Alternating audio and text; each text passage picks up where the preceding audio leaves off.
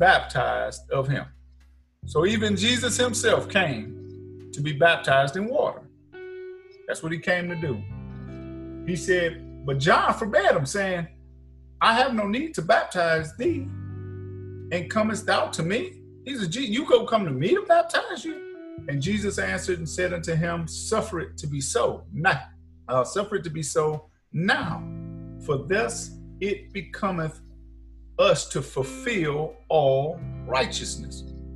Jesus knew that there was a reason to do so. And Jesus was the Word Himself, manifested in flesh. Well, because it had to be fulfilled.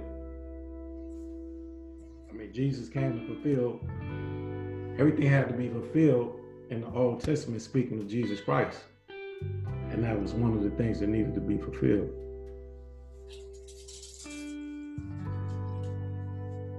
And so I'm assuming your conclusion that was after Jesus was now, I, let me put it like this. Would that be saying Jesus was the very last person to go down in water? Uh, because this is the first time the Holy Spirit uh, you see uh, descending and came down and gives a descriptive descended like a dove uh, uh, and lighting upon him. Mm-hmm. A low voice came from heaven saying, Beloved, this is my son in whom I am well pleased. Right. Because, because what you're saying, this would be the last water baptism. Well, what I'm saying is that all of the other baptisms that we pointed out uh, didn't mention water. It just mentioned, it just said baptized. And so, uh, and so I'm saying that when he said that after after I do this, there's a man that's going to come who's not who's going to baptize you by the fire, which I think kind of replaces the water part. Okay, I mean that makes sense. So yeah. Jesus stuck around for a while after he was baptized, which means now that Jesus is walking and, and doing his ministry, mm-hmm. he's no longer baptizing in water, right? But by the Holy Spirit. But the Holy Spirit didn't come into the day of Pentecost to those that was there. So the question would be, how would Jesus be baptizing in the Holy Ghost and with fire per se? We ain't gonna get to the fire part yet.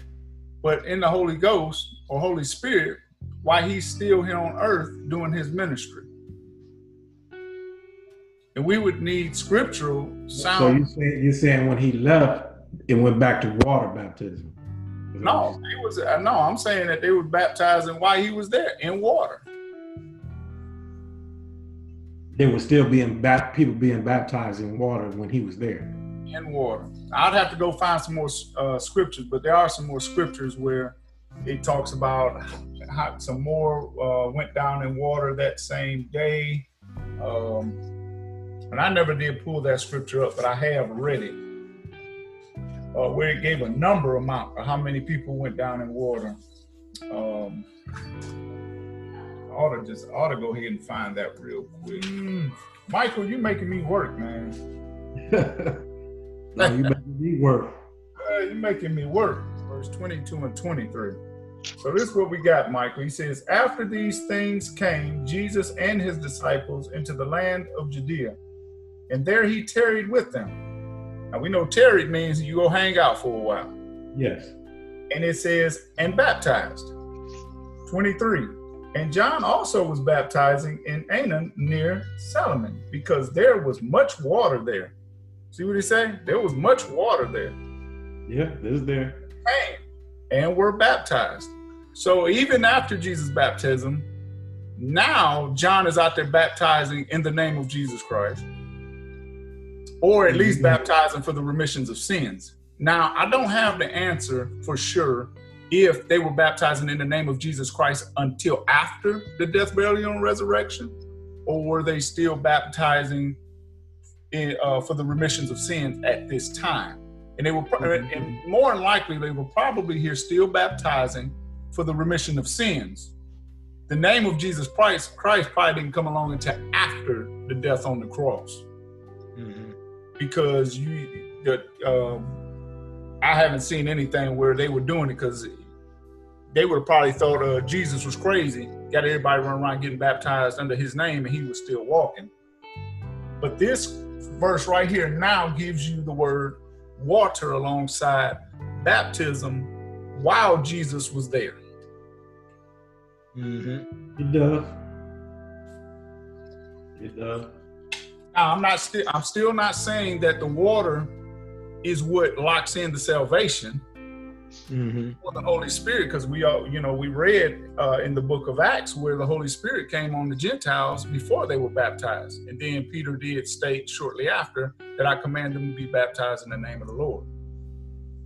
So my all I've been, really been stating is, is that there is a degree of importance for a man and woman today mm-hmm. if they're in the knowledge of being baptized and have a heart to want to truly worship God in spirit and truth, the outward showing of going and getting baptized in water, being fully immersed in the name of Jesus Christ or in the name of Lord Jesus is relevant. I think it uh, it shows other people. It also puts that person at a state of boosting uh, their morale and really wanting to truly serve. And plus, you've committed yourself by an outwardly showing, like yes. what you were telling me earlier there's a lot of people that go down in water and they come back up and ain't changed at all. Right. They go cuss you out just as quick as they went under the water. They go cuss you out by the time they get their clothes dried off and out there in the parking lot. Right. And you're right. But we seen in that earlier uh, scripture in Matthew, um, I haven't even got to the part where he says he uh, laid an axe to the root. Um, right. They, yeah, Matthew three ten where right before it talked about uh, when John was saying, I baptize with water, but he that cometh is mightier than I. He's going to baptize with the Holy Spirit and with fire. Right before that, it talks about, uh, and now also the axe is laid unto the root of the tree. Therefore, every tree which bringeth not forth good fruit is hewn down. So mm-hmm. people can go get baptized and put on a show all they want. Right. If they don't, if they don't bring forth good fruit, that we see that's spoken of in the book of Galatians, mm-hmm. they go get uh, cut off at the root. Now, mm-hmm. to compare that to Old Testament, if you look at uh, the book of Malachi, chapter 4, verse 1, he makes that same uh, statement as well. I can pull that up real quick. I think Malachi is the last book of the Old Testament. At 4 and 1, he says, For behold, the day cometh that shall burn as an oven, and all the proud, yeah, and all that do wickedly shall be stubble. And the day that cometh shall burn them up, saith the Lord of hosts. Mm-hmm. It shall leave them neither root nor branch. Mm-hmm. That's just a reflection back on, on what Malachi is saying. Right. So we've got plenty of people today that they get baptized but not out of sincerity. Some of them do it just because they think, kind of like when they, they hear somebody talking, they just think, oh, that's what I'm supposed to do. We've mm-hmm. got family members and stuff, they'll be in the church and uh, they'll, uh, they just think that's what they're supposed to do. They, that's um, fitting in. You know, some people, they finally, they get emotional one Sunday service and they go up for altar call and then they tell the pastor, I want to be baptized. And but nothing has really changed. They just go through the motion. But now all of a sudden they running around drinking uh, uh Hennessy and, and, and listening to all they cussing and fussing at everybody and their attitude ain't never nothing changed about them. What's wrong with Hennessy? I'm just making the statement. Okay, okay. Look, don't drink. This, that's, that's don't make want you want that to be? We can go into that topic here shortly. I know. I know. I, I, can go into it too. I ain't scared of that now. Because I, I, I, have me a little sip every now and then. I don't think it's nothing wrong with it. Well, scriptures say for your stomach's sake, That's for your right. for your uh, infirmity. So if your stomach be hurting that much, you got to take a sip. It says it has a lip. No, no, it's, it's more scriptures than just that one. Well, I, I, I, yeah, I love I love to see them. but anyway, I, I got them. So I got them. Hey, hey, look, we we always got time to go and look at that stuff as well. We you we know can we, stay, we can stay on the water baptism for us. I mean, you know, I, I I will concede the fact of what you're saying uh, about water baptism being an outward uh, showing. Uh, yes, and that's and that's what I'm saying. It's the outward showing. But I still say, because you said you you you kind of nitpick my scripture about the cleansing. Uh, Watch Ephesians uh, 5 and 26. Uh, because it, because the, the whole idea of baptism is to wash away your sins, to wash away the dirt and come up clean. Am I right or wrong? So yeah, that's why I was saying the outward appearance that gives that lets the, the people know that's the outward showing. But the Holy Spirit, So the all word- is that that when Jesus came, that that that that fire is is the word. And according to like I said in Ephesians 5 and 26, that he, he says that he may sanctify and cleanse her with the washing of water by the word. Again, it's describing that water as the word.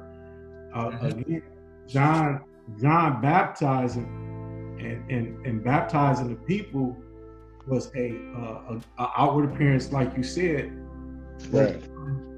that wasn't. Uh, um, it was symbolism of of Christ being coming and being baptizing people by fire. But you did when you came with the scripture in John about the water and then Jesus being uh, there also. Um, that's a good scripture. So I, I, I'll concede that, Jody, that when uh, people get filled with the Holy Ghost, um, especially in these churches, I kind of laugh because then you you could see or ask them two questions and say, well, quote, you know, what does the scripture say about this, that, and other? And they can't even tell you quote a scripture. Right. How could you truly be baptized with the Holy Ghost? Because the Holy, the Spirit, He said, "I come in spirit and in truth." The Holy mm-hmm. Spirit is the truth, the, the Word of God.